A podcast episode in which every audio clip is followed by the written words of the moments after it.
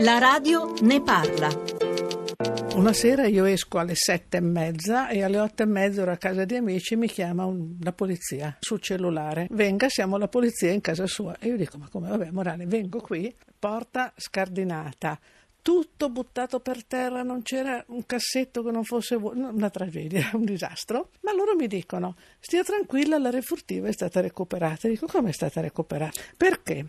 Una signora qui sotto ha visto uscendo dall'aperitivo tre persone, tre donne. Siccome sapeva che nella zona lei abita non lontano c'erano stati dei furti, si è insospettita. Ha preso la macchina, ha seguito le ladre, tanto ha chiamato il 113. Sono spaventate e hanno lasciato tutto per terra e sono scappate. Ha aspettato che arrivasse la polizia, presidiando la mia roba, e la polizia mi ha riportato tutto. Milano è una città dove ci sono dei cittadini che vedono una cosa del genere e si prendono la briga di seguire anche con un certo rischio. Qual è la prima immagine che ricorda 24 ottobre del 42, il bombardamento. chi comanda oggi a Milano? Chi comanda oggi a Milano i soldi? Tenga conto che Milano è veramente una città a due proprio dimensioni, perché in questa zona dove io abito quasi la povertà non si vede, però ci sono zone che fanno veramente paura, quindi ce n'è particolarmente bisogno. La politica cosa dovrebbe fare? È ovvio, dovrebbe cercare di spingere per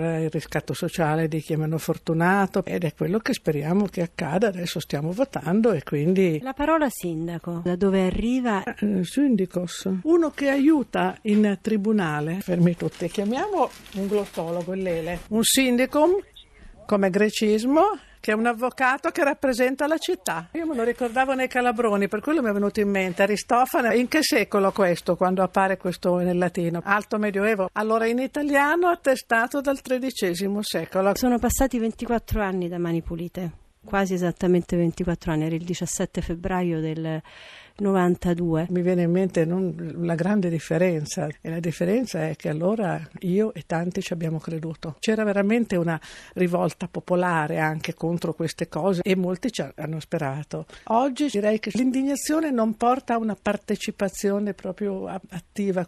Non sono cambiate le ruberie e le corruzione, quello non è cambiato, però è cambiata antropologicamente la popolazione italiana. Milano è una città forse più internazionale in Italia, nel senso che si vedono tanti stranieri a Roma, a Firenze o a Venezia, ma non sono città internazionali.